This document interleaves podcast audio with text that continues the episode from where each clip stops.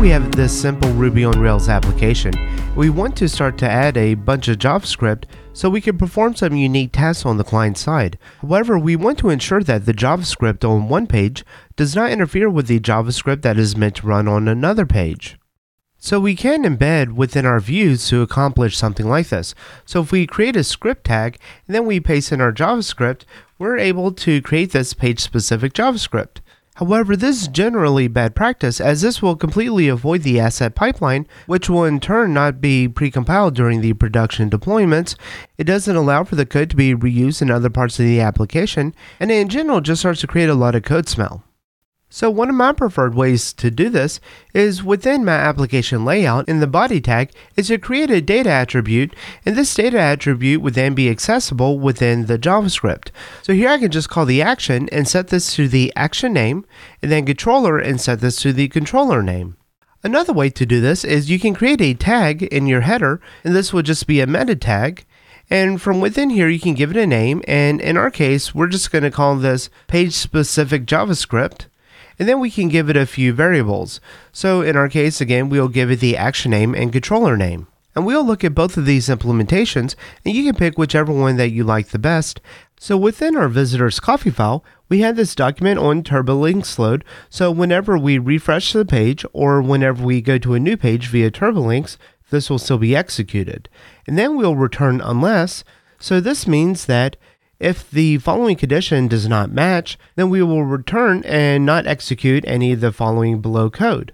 So the first condition is that we check the meta name PSJ and then we check the attribute controller if this is equal to the visitors. And the second part, if the same meta tag PSJ and the action equals index. And if you want to make a JavaScript file for just one controller, then you could comment out the action part. So then this would run on any controller that's visitors and then we run any of the page specific JavaScript at the bottom here. And if you're using the body tag with the data attributes, then you can reference to it something like this, where you return unless the body.data controller equals visitors and the body.data action equals index.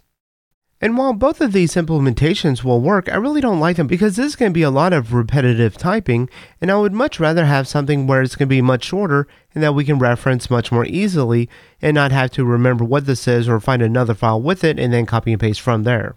So we can create a init coffee script file and we'll just call class page and we'll set this controller method to return our meta tags controller value and then the action function to return the meta tags action value and of course, you can also use your body tags with the data attributes and they'll work just as well.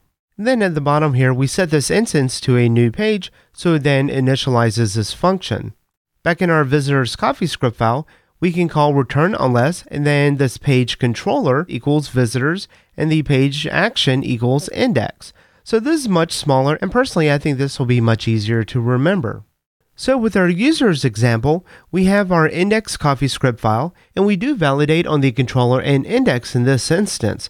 However, if we look at just the standard users coffee script file, so we're not indicating the file name by an action, and you really can come up with your own file naming structure, but I do like keeping it under the app assets JavaScripts, and then for each controller, I'll create its own folder and then put in the page specific JavaScripts either as an action name or if it's something global for that controller, then I'll just call it the user's coffee for the user's controller. And here you'll see that I'm doing this where it's just checking on the controller and not necessarily the action.